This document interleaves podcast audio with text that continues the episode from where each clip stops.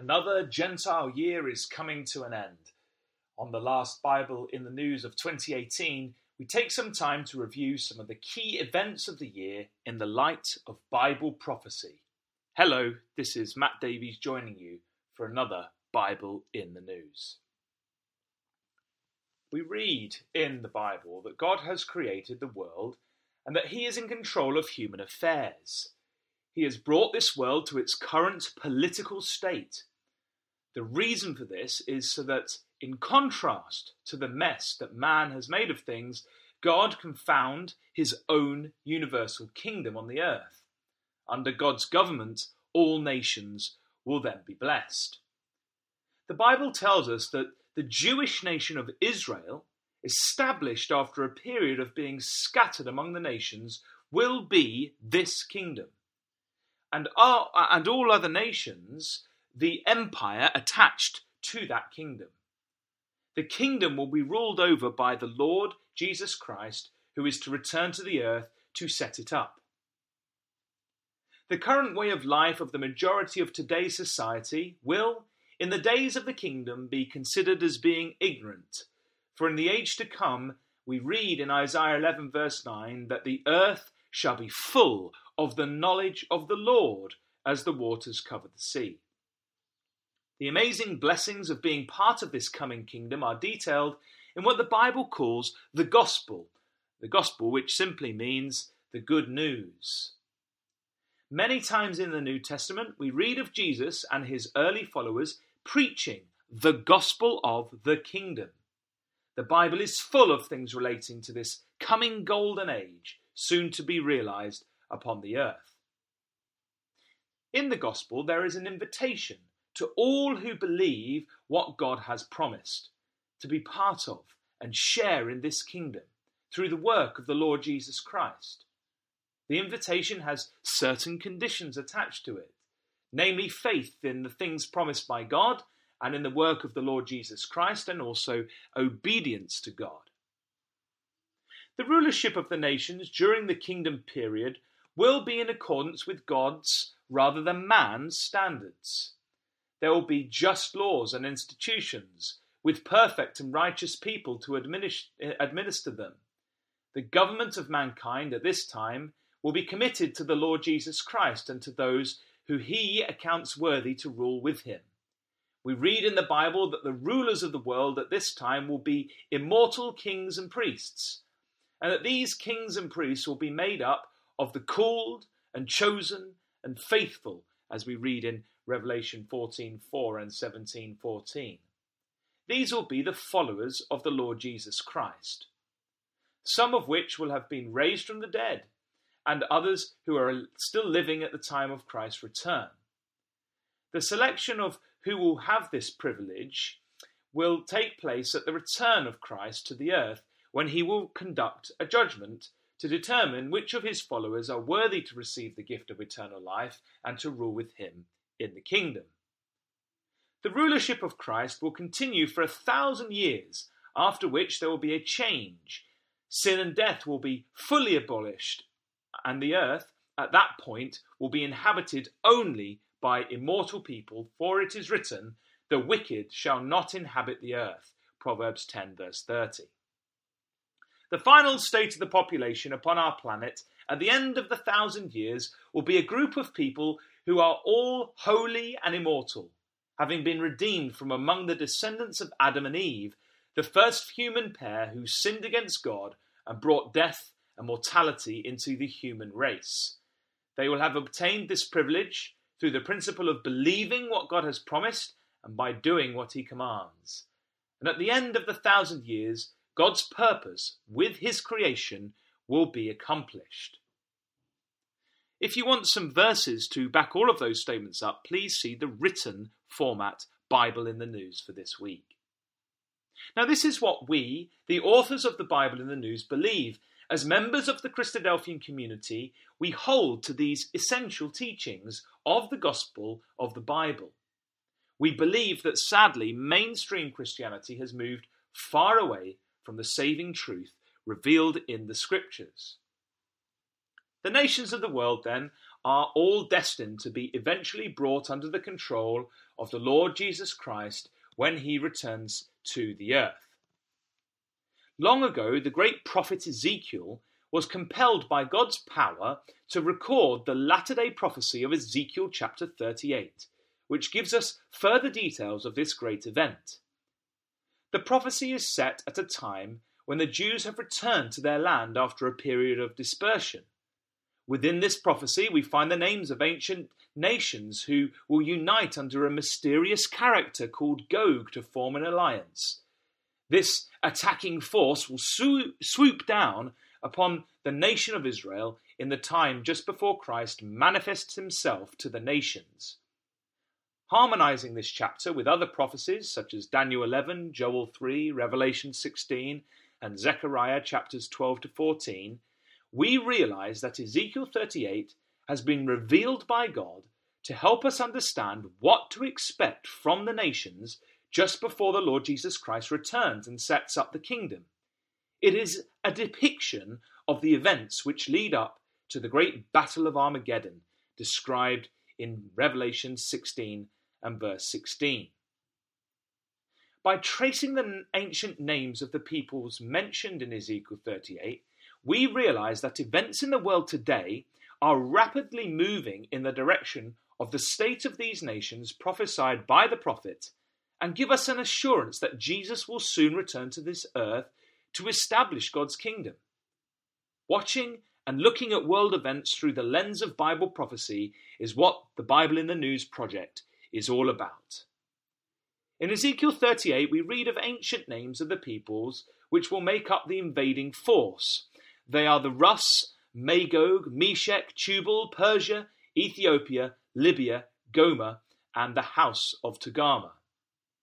We identify these as being Russian, Iranian, and Turkic nations, with Western and European peoples, as well as the Libyans and Ethiopians.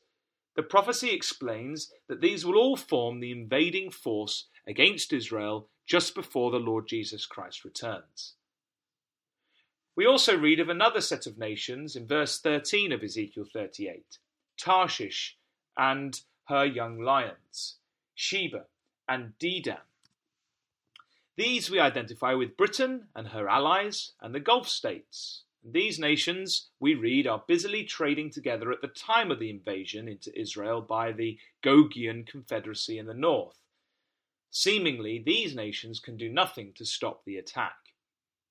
The most notable aspect, though, of the prophecy of Ezekiel 38 is that of the Jews, God's people.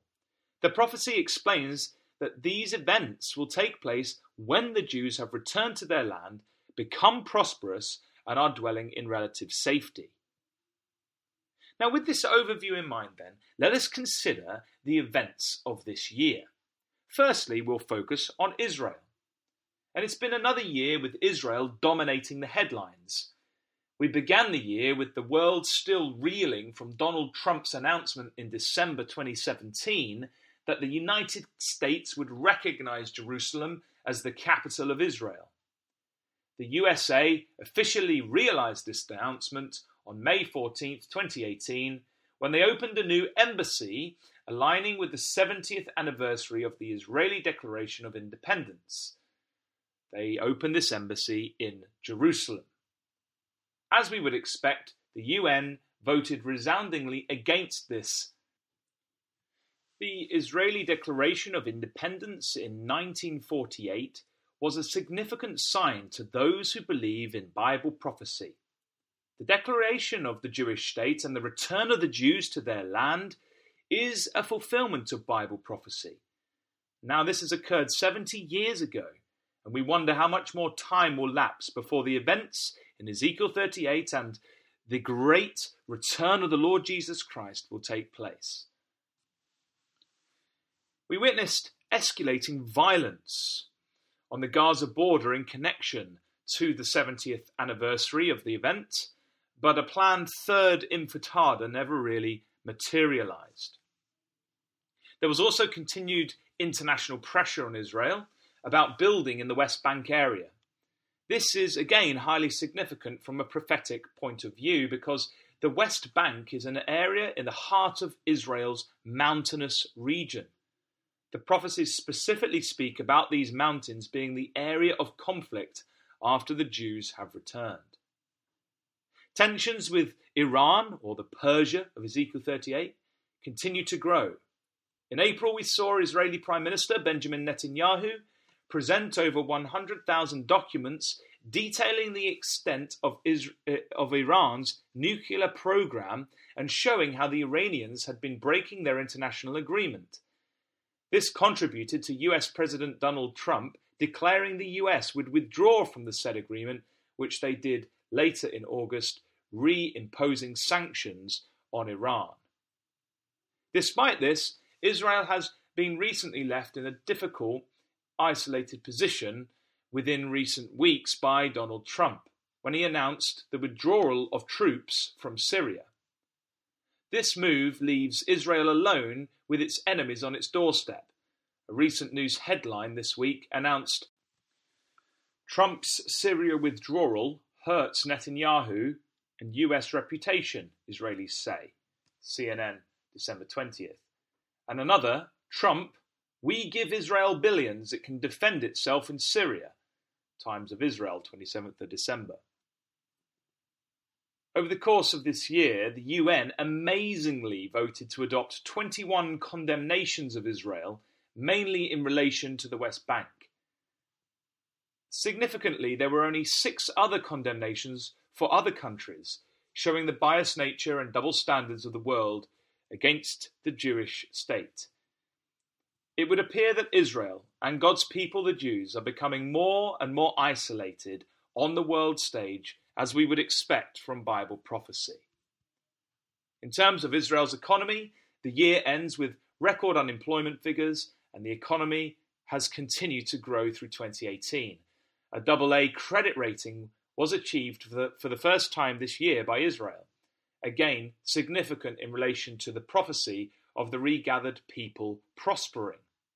The year ends with a new Israeli election set for April 9th, 2019, and so we will watch this with interest. We'll now shift focus to Russia and her allies. Russia has also not been far from the headlines in 2018. It is Russia, we believe, who are the primary leaders of the invasion into Israel in the latter days.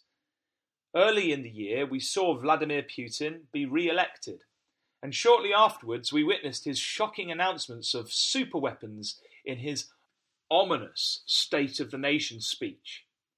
He re- unveiled six new superweapons in a fiery address. Some of these have been reported to be invincible and unstoppable. His threats continued throughout the year. Notably, in October, he stated, Aggressors will be annihilated. Putin has threatened to target any European nations who allow US missile defences into their territory. In September, the world stood in awe of the power of the largest Russian war games since the Cold War, with more than 300,000 troops taking part.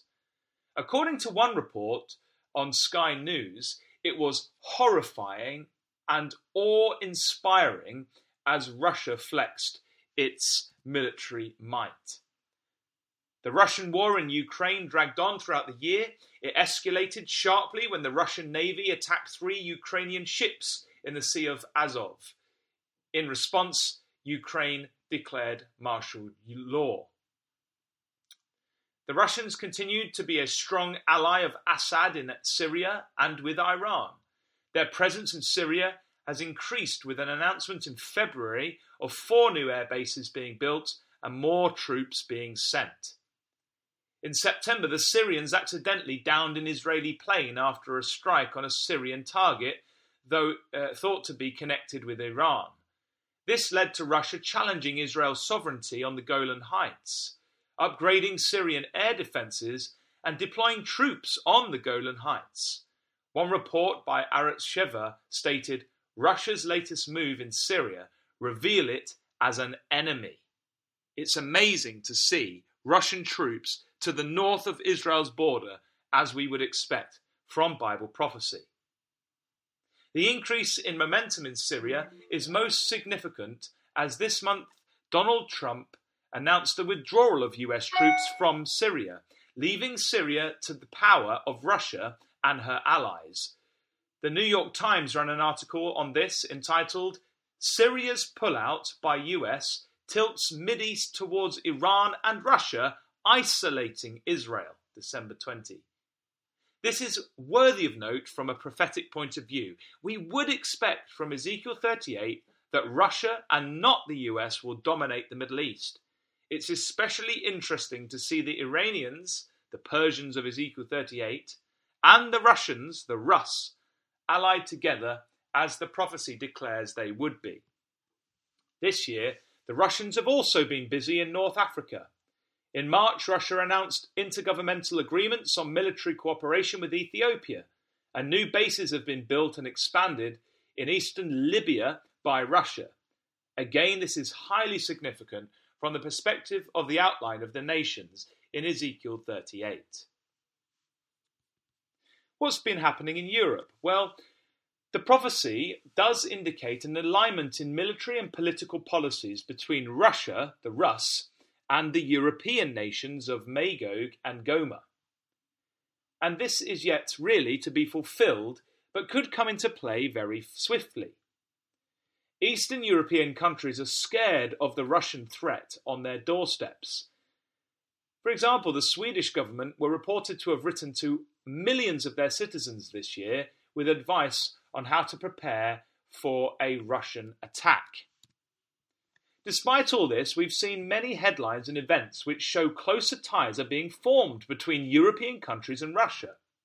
In October, we witnessed the holding of hands between the Russian, French, and German leaders when they met in Turkey to discuss the Syrian conflict. Also in October, it was reported that any new sanctions that might be proposed against Russia would be vetoed by Italy.